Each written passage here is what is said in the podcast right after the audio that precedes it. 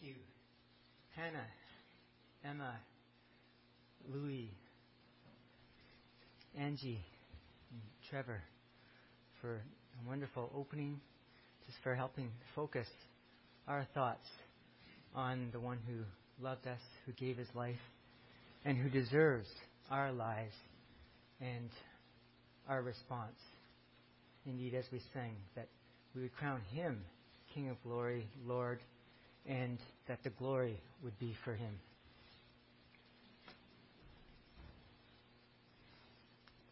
This morning we're going to continue in our look at uh, some of the people in the Bible, and we're going to be focused this morning on Stephen.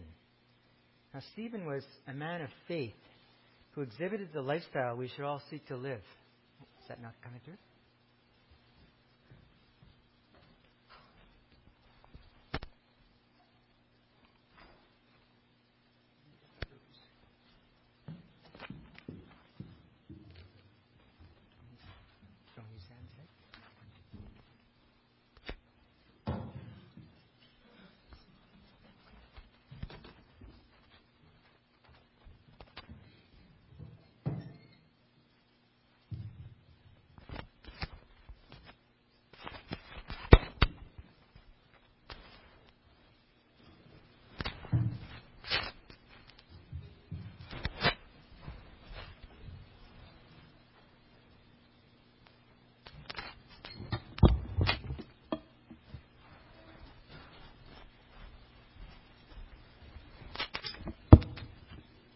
Is that okay?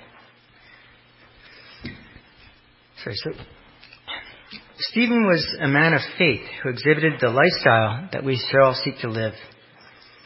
In fact, what he knew and what he believed in and how he lived put him at odds with the societal norms of his day. And he was martyred for that.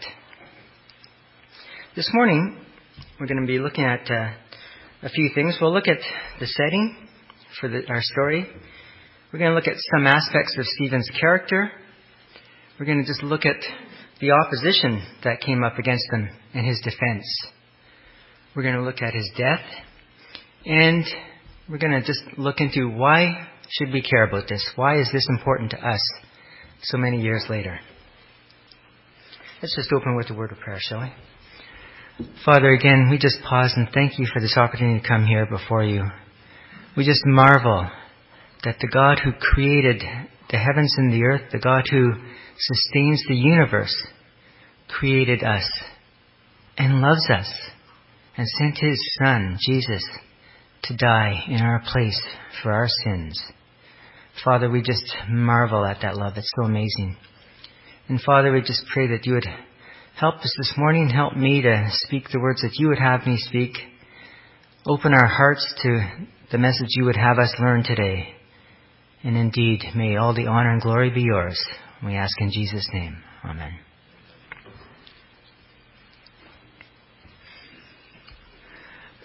I'm going to go through, um, I'm going to put a few of the verses up that I'm, I'm looking at. Uh, most of the material this morning is going to come from Acts chapters 6 and 7.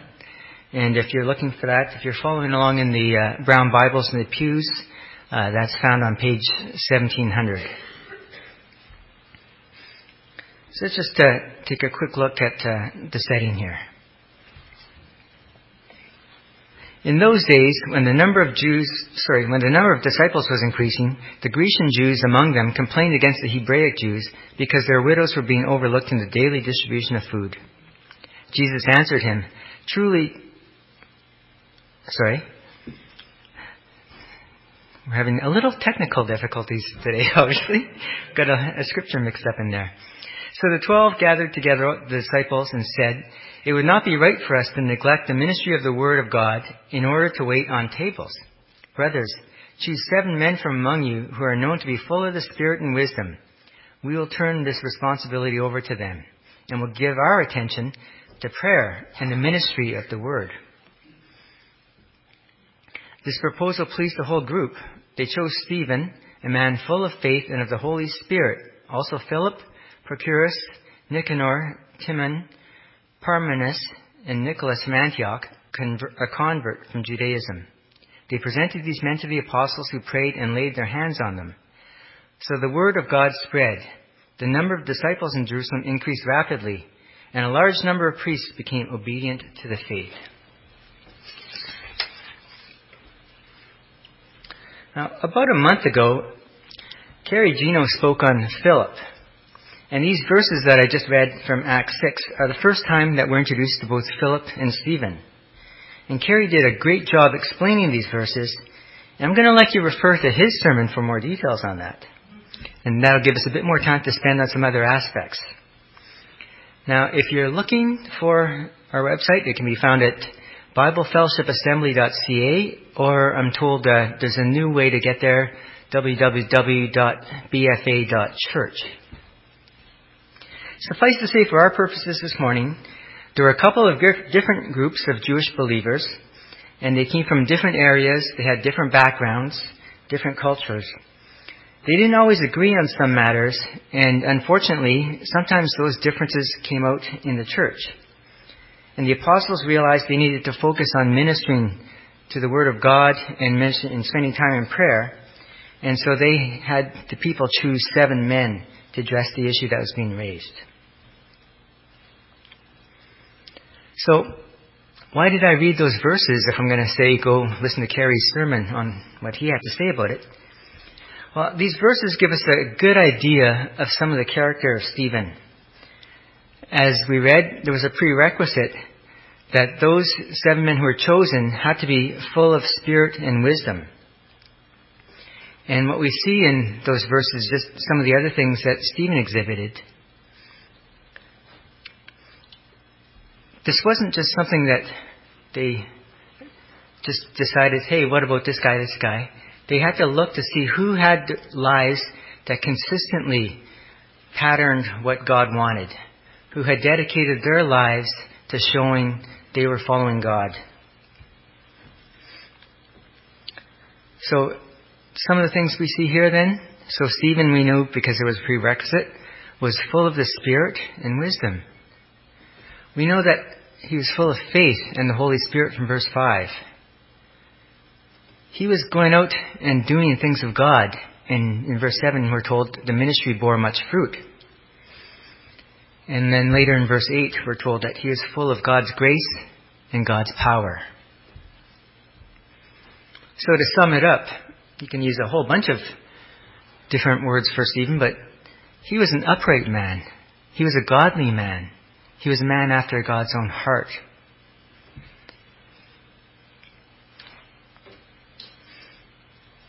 Now we don't know what kind of time period there was between the time the seven were chosen and the time this next part comes up when there was opposition to Stephen. Um, I would guess that it wasn't too too long before word got out of what they were doing and uh, people objected to it. So picking up from Acts uh, 6 verse 8. Now Stephen, a man full of God's grace and power, did great wonders and miraculous signs among the people. Opposition arose, however, from men, members of the synagogue of the freedmen, as it was called, Jews of Cyrene and Alexandria, as well as the province of Cilicia and Asia. These men began to argue with Stephen, but they could not stand up against his wisdom by the Spirit by whom he spoke. Then they secretly persuaded some men to say, We have heard Stephen speak words of blasphemy against Moses and against God.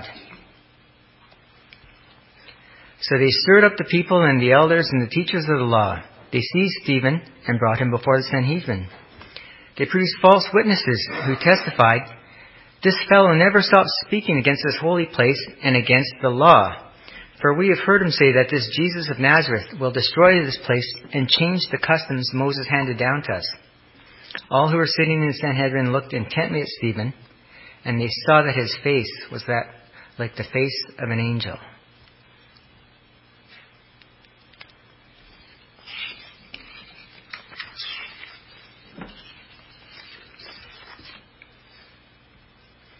So who were the freedmen that had the synagogue? They were likely descendants of free slaves of Rome, Roman citizens, and uh, these people probably would have been taken as slaves by the Roman general Pompey. And later they came back and they formed a synagogue. Now, interesting, it's likely that the Apostle Paul was a member of this synagogue. And so when they were arguing with these people were opposing Stephen, and when they couldn't win the argument because of what he was saying and the wisdom of God that he was displaying, then they decided to take another tack. They changed the subject. So they weren't going to win the debate, so they changed the subject and they accused him of blasphemy. Now, the Sanhedrin was the supreme legal and religious authority, and the members addressed administrative and civil matters, and they were kind of like our Supreme Court. And this is the third of four times that the believers were brought before the Sanhedrin. And what's interesting is they saw Stephen's face looking like that of an angel. And they're accusing, one of the things they were accusing of him is saying, you know, he's not following the customs that were brought down by Moses. And yet, the same Moses, when he came down, his face radiated, like, radiated God's glory. And the people couldn't look at him because his face was so radiant. And here we have Stephen being accused of changing the customs brought down by Moses.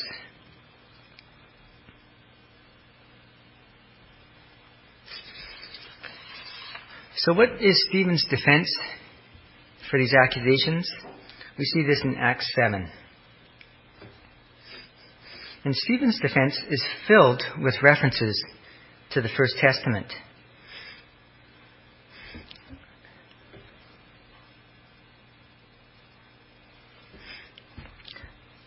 Oh, sorry.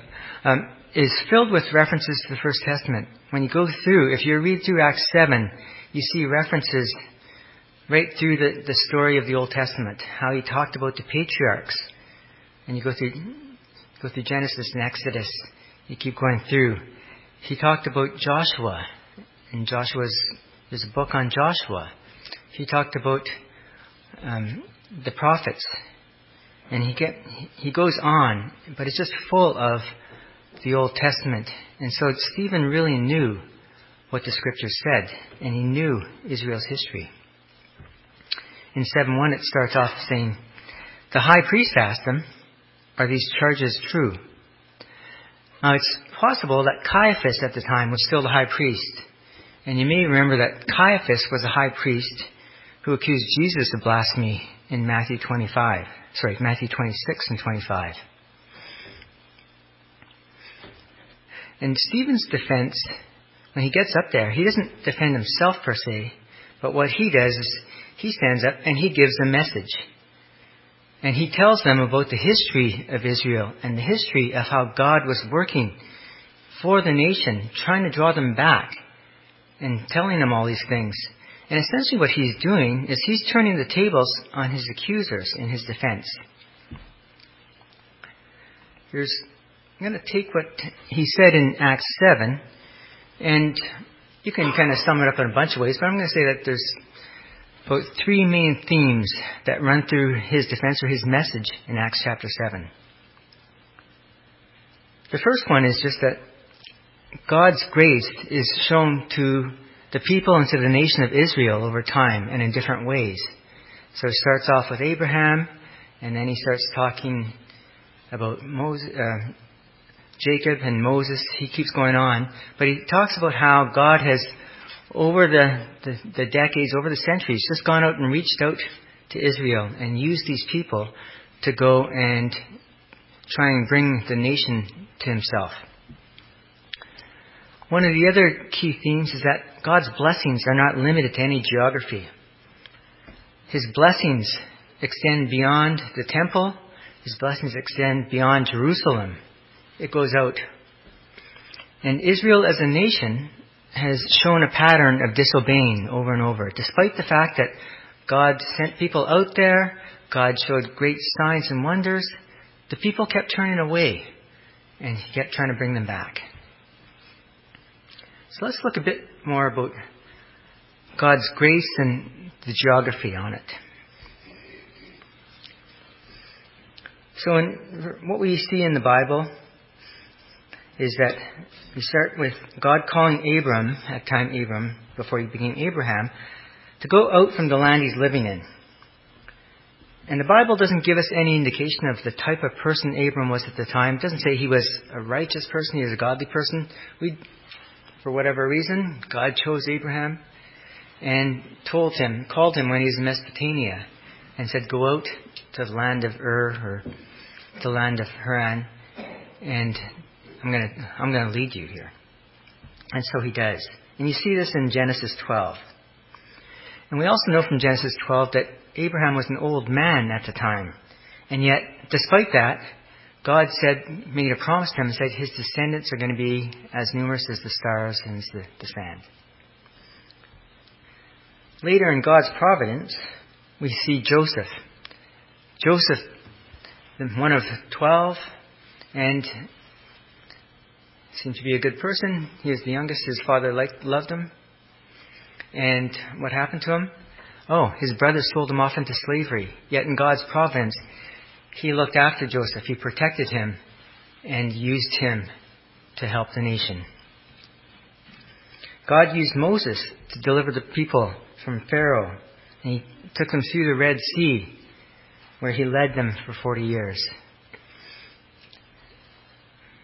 Moses was, we, we know that he had a royal birth, but he was left there by the people, but he was left there, essentially, he was put out into the water and essentially left to die at that time. And, but he was rescued. And God took that bad situation and through his grace and through his providence and he put Moses in a place and led Moses so that he can bring the people back to him. Joshua one of the people talked about in Acts 7. One of the, the two who was led into the promised land. Of all the people who went across the Red Sea, who out in the wilderness, only two got to see the promised land, Joshua and Caleb. King David, who had a heart for the Lord, and he wanted to build the tabernacle for God, but God said no. Through the prophet Nathan, he said, no, you're not the right person. Your son Solomon is going to build that temple. And we know that, so, so we see God working through people, reaching out to the nation, and trying to draw them back to Him time after time. And when we look at where these people were, we know that there's no geographic limit to this. So in verse 3, we know that Abraham was in Mesopotamia, and he goes out to Haran.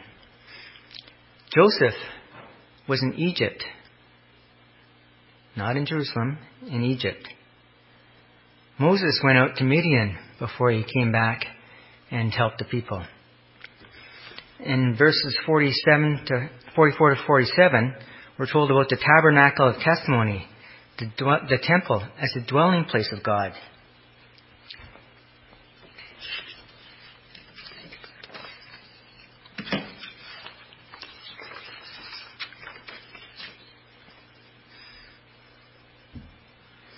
In verse 44 to 47, we read this. Our forefathers had the tabernacle of testimony with them in the desert. It had been made as God directed Moses, according to the pattern he had seen. Having received the tabernacle, our fathers under Joshua brought it with them when they took the land from the nations God drove them out before them. It remained in the land until the time of David, who enjoyed God's favor and asked that he might provide a dwelling place for the God of Jacob. But it was Solomon who built the house for him. The Israelites really expected to find God in the tabernacle and later in the temple. And this probably extended also to the city of Jerusalem. But that's where they expected God to be. And one of the charges against Stephen was that he spoke against this holy place, likely talking about the tabernacle and later the temple. And this was a serious charge to say, no, God is not just here, God is elsewhere. Stephen reminds them, though, that God isn't restricted to these places. And he, in Acts uh, 7 48 to 50, he quotes from Isaiah. It says, However, the Most High does not live in houses made by men. As the prophet says, Heaven is my throne, and the earth is my footstool. What kind of house will you build for me, says the Lord? Or where, where will my resting place be? Has not my hand made all these things?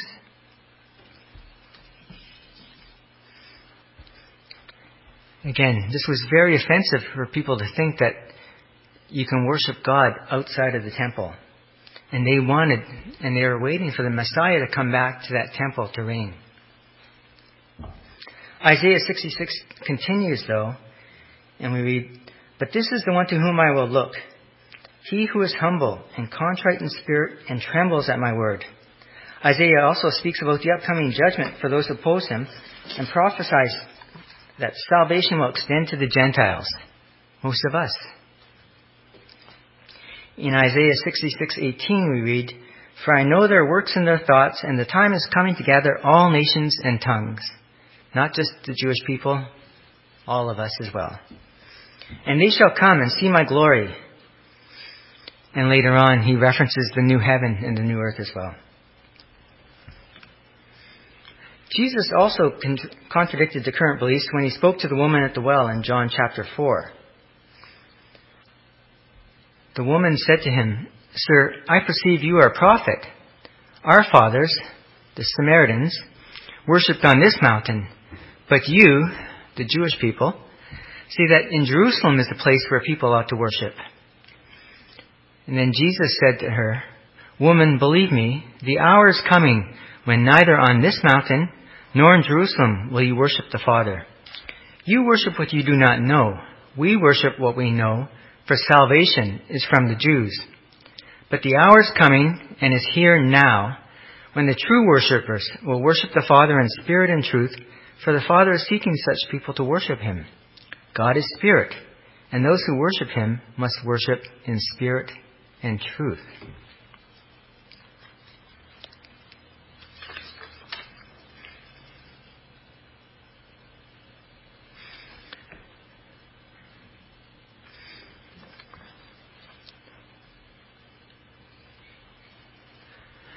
Stephen noted that through history, the people or nation demonstrated a pattern of disobedience toward God. God told Abraham that the people would be dis- disobedient. He sent Moses to lead the Israelites, and what happened? They rebelled. Over and over, they rebelled against him. In Acts 7:39, we're told, "But our fathers refused to obey him. Instead, they rejected him in their hearts, turned back to Egypt." They told Aaron, Make us gods who will go before us. As for this fellow Moses who led us out of Egypt, we don't know what has happened to him. That was the time they made an idol into the form of a calf. They brought sacrifices to it and held a celebration in honor of what their hands had made. And again, all those people who were out there in the wilderness, none of them got into the promised land save two.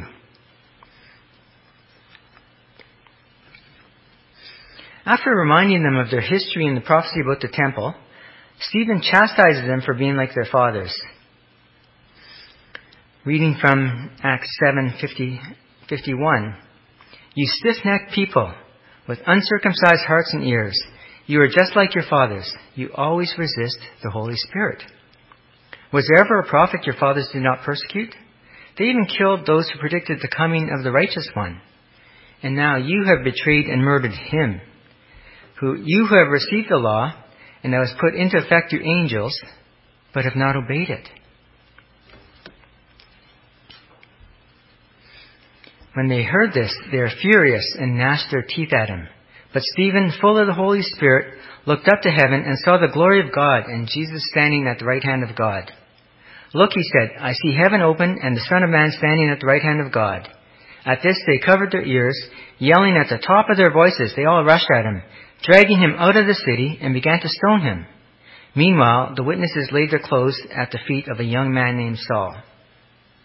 While they were stoning him, Stephen prayed, Lord Jesus, receive my spirit. Then he fell on his knees and cried out, Lord, do not hold this sin against them. When he had said this, he fell asleep. And Saul was there, giving approval to his death.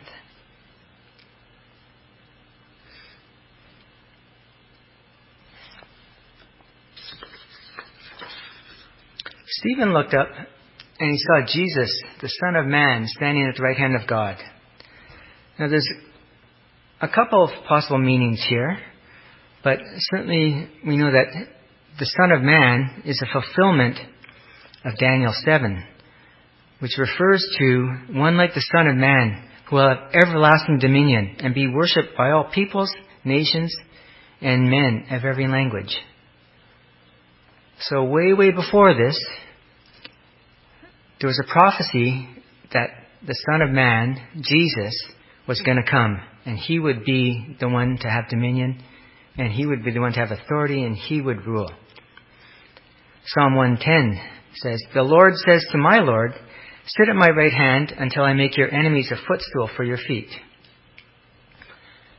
So by referencing Jesus as the Son of Man, he's saying he is the one. He's the one that people prophesied about. He's the one we've been waiting for. Don't you guys get it? And he saw him standing, not sitting. In the Bible, often it refers to Jesus sitting at the right hand of God. We just saw that in Psalm 110 here. So why did he see Jesus standing? Well, perhaps a couple of things, and I think they're both plausible. And they could both be there. One is that as Stephen was dying, he saw Jesus welcoming him. Jesus was standing there to welcome Stephen. And the other is that when the accused and a judge, when a, uh, sorry, when a verdict was being rendered, the accused and the judge would stand up, and that's when the verdict would be rendered. And it's quite possible Jesus was looking down here as judge of this whole situation and rendering his verdict on this one, both on the people and on Stephen and his life.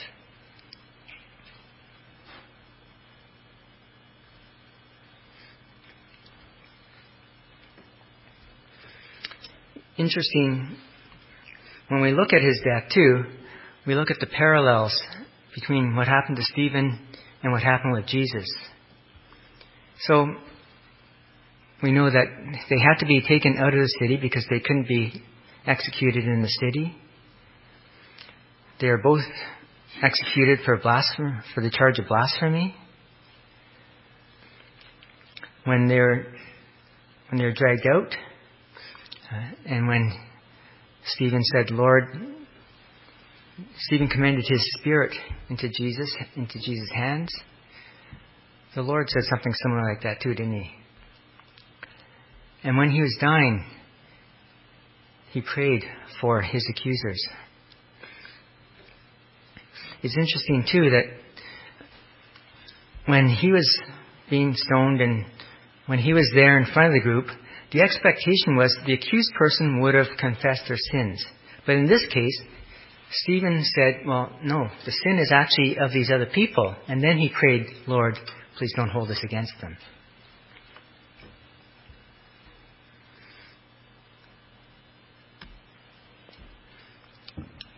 Some people have used the disobedience of the Jewish nation as just one of many excuses to discriminate, to hate the Jewish people.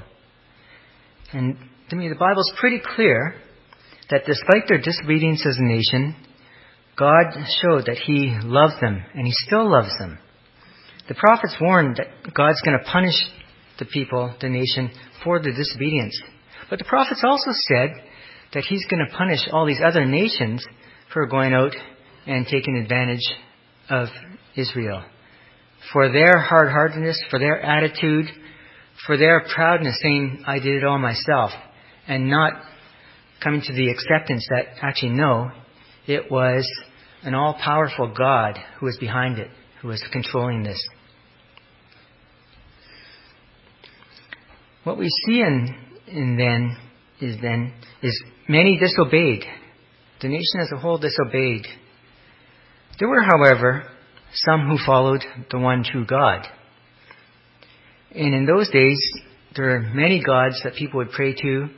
Uh, people would pray to God for this, for this, for this. And they would create images or idols and pray to it. We saw this earlier, where the people just formed, um, had Aaron form a golden calf, and then they turn around and pray to it. In the First Testament, you see how people created all these things. They had pole, Asherah poles. Um, Isaiah talks about the fact that they take a piece of wood, and with part of the wood, they burn it and they bake the bread, and with the other part, they create an idol and they fall down and worship it. But is it really that different now? Well, In our society, many still disobey. There are some who follow the one true God still. And there are still lots of false gods. People try and chart their own path to God, their own way to heaven. Uh, it's not the way of the Bible, but people decide that they're going to chart their own path to get there. There are other things that are false gods. We just don't call them false gods. It's things that people put on the pedestal and make it the focus of their lives. Maybe it's career, sports, fame, money, whatever. But they're all gods, and they're all false gods.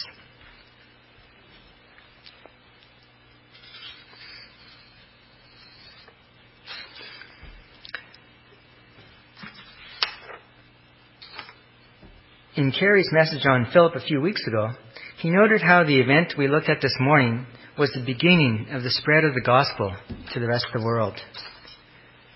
And the world still needs to hear that message. And we should strive to show the courage and the boldness to be a witness for God as Stephen did. Earlier I noted Stephen was a godly person. He was a person of godly character. He was upright. And you can come up with your own term for just the type of person he was. But he really wanted to follow God and he had he was a man after God's heart. And we know that he was so godly that when the Sanhedrin looked at him, they saw his face like the face of an angel. And because he was so close to following God, he was willing to go out and tell the truth and tell people about Jesus regardless of the cost. He didn't know what the end result was going to be, but he knew that his role was to go and spread the good word, the message. I thought it'd be nice to say that I'm giving you a sneak preview of my autobiography this morning. Um, I must admit I have a lot of work and a lot of growing to do before I can say I'm like this Stephen here. Now, some might look and say, well, gee, he was a martyr. He had this gift. Uh, he was so close to God. Of course, he can go up there and do that right at the time of his death. Well, through, we saw earlier, though, that even when he was chosen, he was a man of good reputation, so people knew that he was walking consistently with God. So, and the same thing has to happen for us. The way that God worked in Stephen's life before, God wants to work in our lives. And we need to be faithful in the small things so that when the bigger things come along, we've got that practice under our belt. We've got the foundation so that when something else comes along, we're ready for it. So, what are a couple of things that uh, can help us with that?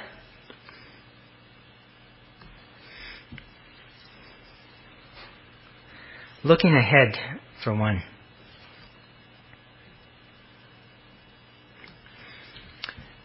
Do we know what lies ahead? In John 9, Jesus said, For judgment I have come into this world so that the blind will see, and those who see will become blind. In John 3:18, Whoever believes in him, that is Jesus, is not condemned, but whoever does not believe stands condemned already, because he has not believed in the name of God's one and only Son. So we all start off on the wrong path and it's only through faith in Jesus that we get off that right path and can have that have our sins forgiven forgiven and have that eternity with him in heaven. So if anyone's here who has never chosen that, made that decision and chosen life, as I'm putting it here, the message is pretty simple. Jesus died for our sin, for each of us. All those things that we've done, and none of us is perfect. Even the forefathers weren't perfect. But God's standard is perfection. And Jesus died for our sin. And it's a matter of trusting in Jesus as your personal Savior and your Lord and realizing He died for your sin, not just for the sin of people out there, but for all of us. And it's about a relationship. God doesn't want us just to have a set of rules and regulations one of the reasons he wasn't happy with the people is they said, Yes, Lord, we're going to follow you, and then turn around and did their own thing. So even though their lips and their mouths were saying one thing, God knew that their hearts were going the other way. And so He wants to, to have a relationship with us. And in that relationship, the Lord gets first place. It's not all about me, me, me. It's about us looking in our lives to honor the Lord.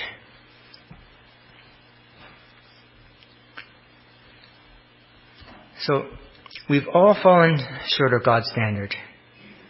Well, if we look at a few things, how can we kind of take those steps? Maybe for some they're baby steps, maybe for some they're at that stage where they're ready to just be martyred and maintain their testimony for Jesus.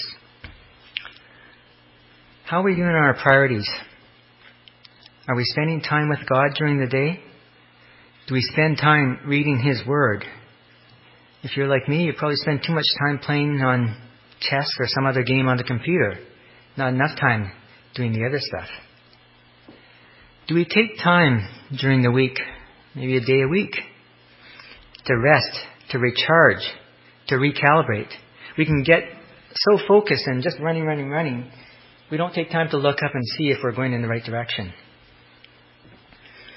Another way to help us just be more like Stephen is just to remember how much God has forgiven each of us. It's kind of mind boggling, isn't it?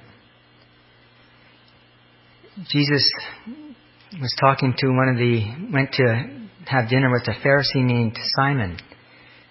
And this woman came to the house and she was weeping and wiping his feet with her tears. And she had a jar of alabaster perfume that she was putting on it. And he looked at, gee, if only he knew.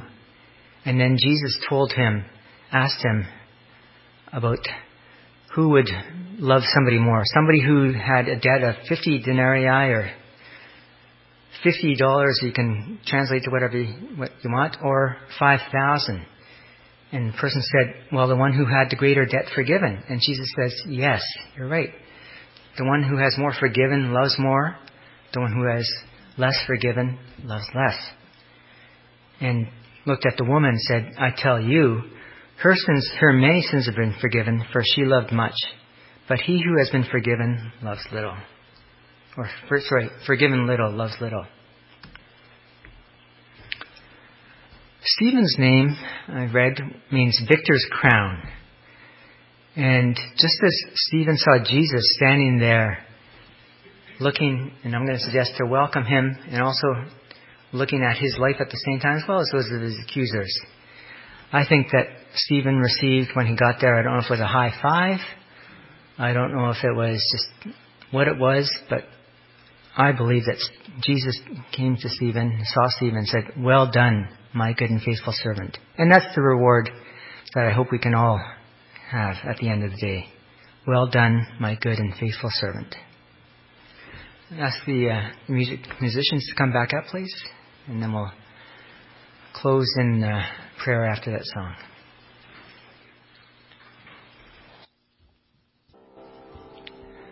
Hosanna, save us. We praise you, Jesus. Father, we just thank you again for this opportunity to gather. We thank you for your love and your goodness. Thank you for this example that Stephen has given us.